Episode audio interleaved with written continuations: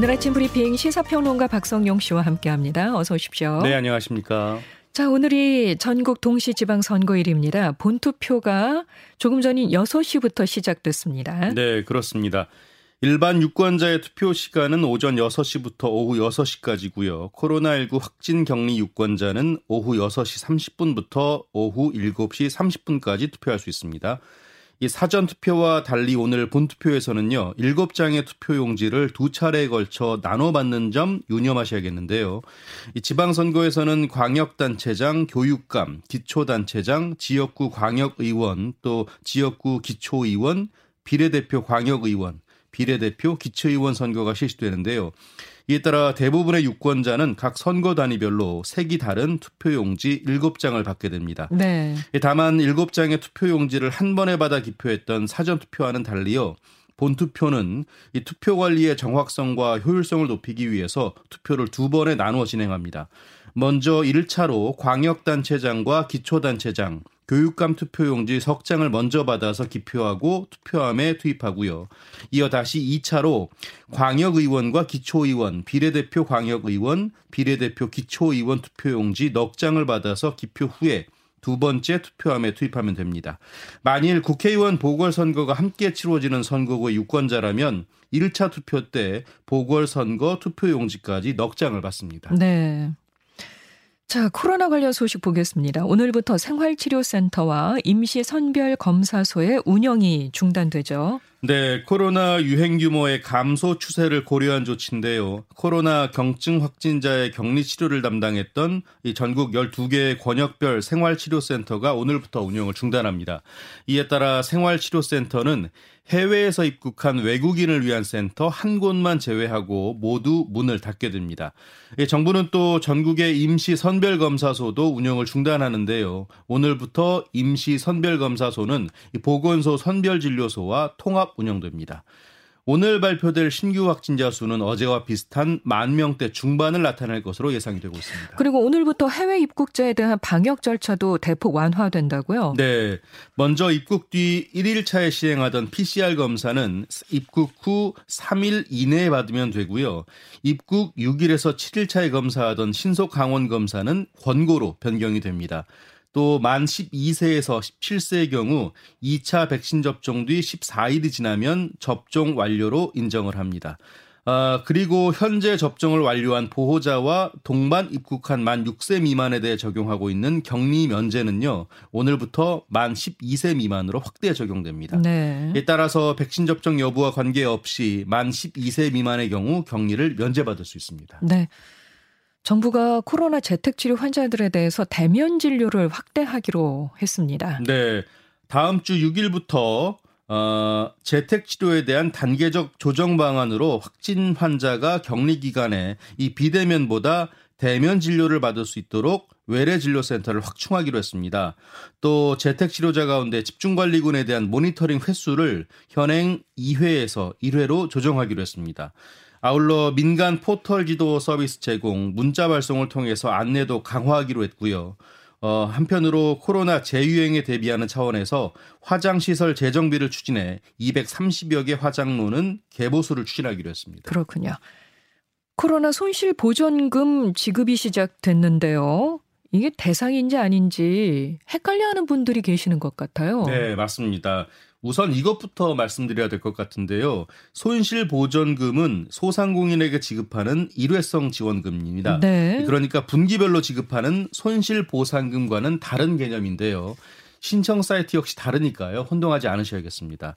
손실보전금 지원 대상과 기준은요, 지난해 12월 15일 이전에 개업해서 12월 31일 현재 영업 중이고, 매출액이 감소한 소상공인, 소기업 또는 연매출 10억 원 초과 50억 원 이하 중기업이 대상입니다. 새로 추가된 업종도 있는데요. 이 지금까지 재난지원금 대상이 되지 못했던 이 연매출 30억 원 초과 50억 원 이하의 식당, 카페, 학원, 그리고 실내 체육 시설 등이 새로 포함됐습니다.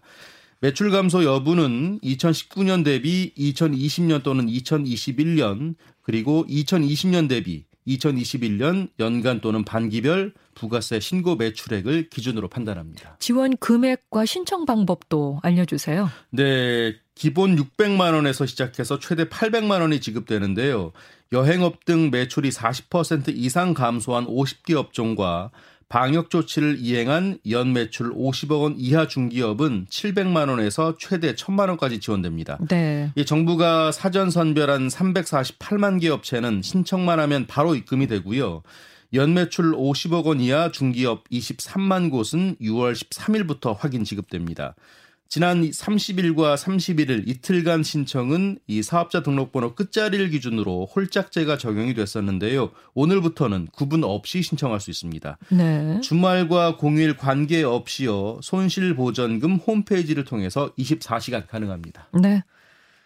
아, 밀양에서 발생한 산불 상황도 살펴보겠습니다. 한차이 님이 동생이 밀양 사시는데 어젯밤에 대피했다고 이렇게 아, 문자를 네. 보내주셨어요. 지금 밀양 계시는 분들은 얼마나 지금 마음이 안 좋으실까요? 그렇습니다. 너무 힘든 상황 맞고 계실 것 같은데 이게 진화가 다 됐습니까? 아직 안 됐습니다. 아, 불은 어제 오전 9시 반쯤에 경남 밀양시 부북면 춘화리 아산에서 발생했는데요. 여전히 진화 작업이 계속되고 있습니다. 아, 산림당국은 밤사이 야간 산불 진화 인력 1,500여 명을 투입해서 방어선을 구축하는 등 이 산불 확산을 막는 데 주력했고요. 오늘 오전에도 산불 진화 헬기 50여 대를 투입해서, 투입해서 주불 진화에 나섭니다. 소방 당국은 전국 소방 동원령 1호를 발령한 상황인데요. 주변 시도 소방 자원을 동 원해서 산불이 민간 시설로 번지는 것을 막고 있습니다. 네, 네. 어, 현재 확산 우려가 있는 근처 마을 주민 470여 명 그리고 요양병원 입소자 200여 명이 대피한 상태고요. 특히 밀양구치소 수감자 390여 명이 2차 피해를 막기 위해 이례적으로 대구 교도소로 이송된 상태입니다. 네, 지금 뭐 건조한 날이다 보니까 그렇습니다. 산불 위험이 높습니다. 예. 네, 이 지역에 현재 20여일째 비가 안 내리고 있다고 그러니까요. 예. 예, 그래서 오늘도 정말 각별히 산불 조심해야겠습니다. 네. 전 세계적으로 번지고 있는 원숭이 두창과 관련해서 방역 당국이 감염병 위기 경보를 발령했습니다. 네. 현재 원숭이 두창은 30여 개 나라에서 470여 건의 확진 사례가 보고됐는데요. 아직까지 국내 확진 사례는 없습니다. 하지만 최근 코로나 유행이 꺾이면서 국가 간의 이동이 늘어난 만큼 국내에도 언제든 유입될 수 있다는 게 방역 당국의 판단인데요. 이에 따라 우선 감염병 위기 경보 초기 단계에 해당하는 관심 경보를 발령했습니다. 이 감염병 위기 경보는 관심, 주의, 경계, 심각 이렇게 4단계인데요. 당장 대책반을 구성해서 해외 발생 상황을 면밀하게 모니터링하고 이 지역사회 환자 감시와 의심 사례에 대한 대응에 나섰습니다. 아, 그리고 원숭이 두 창을 2급 법정 감염병으로 지정하기로 했는데요. 어, 이렇게 되면 원숭이 두 창이 코로나19, 홍역 등과 같은 관리 체계를 같이 적용받게 돼서 확진자 발생 시에 신고 의무 등이 발생하게 됩니다. 네. 다음 소식 갑니다. 서울의 한 고등학교 급식에서 죽은 개구리가 발견되는 일이 있었어요? 네, 지난 30일 서울의 한 고등학교 급식으로 나온 열무김치에서 개구리 사체가 발견됐는데요. 당시 천여 명의 학생과 80여 명의 교직원이 배식을 받고 있었던 것으로 알려졌습니다. 특히 당시 사진이 SNS를 통해 퍼지면서 더 논란이 됐는데요. 이에 학교 측이 가정통신문을 통해서 학생과 학부모에게 사과했고요. 해당 김치를 전량 폐기하고 김치 공급업체와의 계약을 파기했습니다. 납품업체에서 만든 열무김치를 그대로 받아 배식하던 중에 이 죽은 개구리가 발견됐다는 게 학교 측의 설명입니다. 관련해서 서울시 교육청은 이 김치 납품업체와 학교를 대상으로 김치 공급 과정에서 절차상 하자가 있었는지를 조사하기로 했고요. 각급 학교에 이물질 검출 사실을 알린 뒤 급식 위생 관리에 주의를 당부할 예정입니다. 네.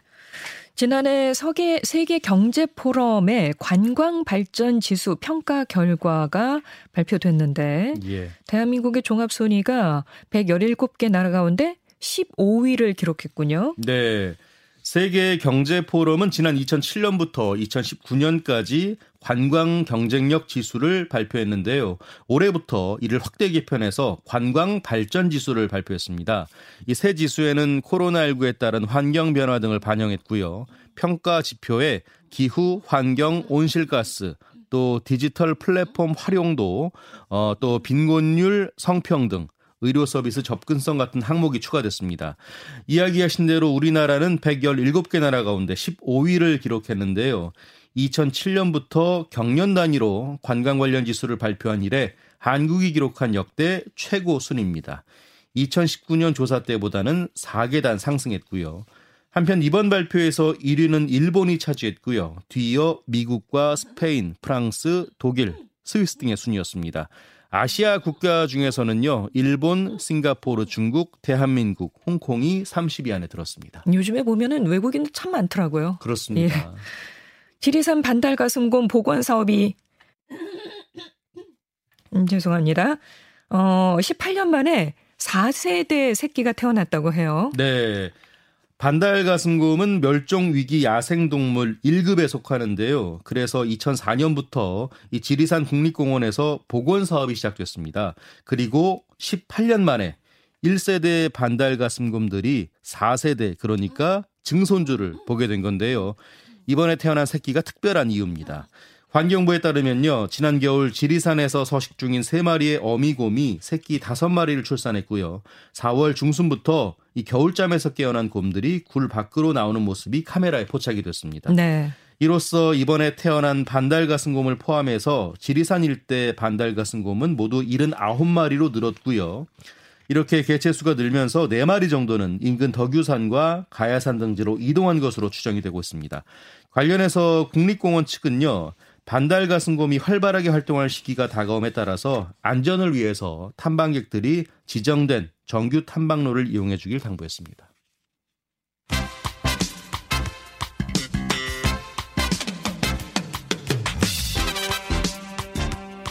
스포츠 뉴스 전해드립니다. 굿모닝 스포츠.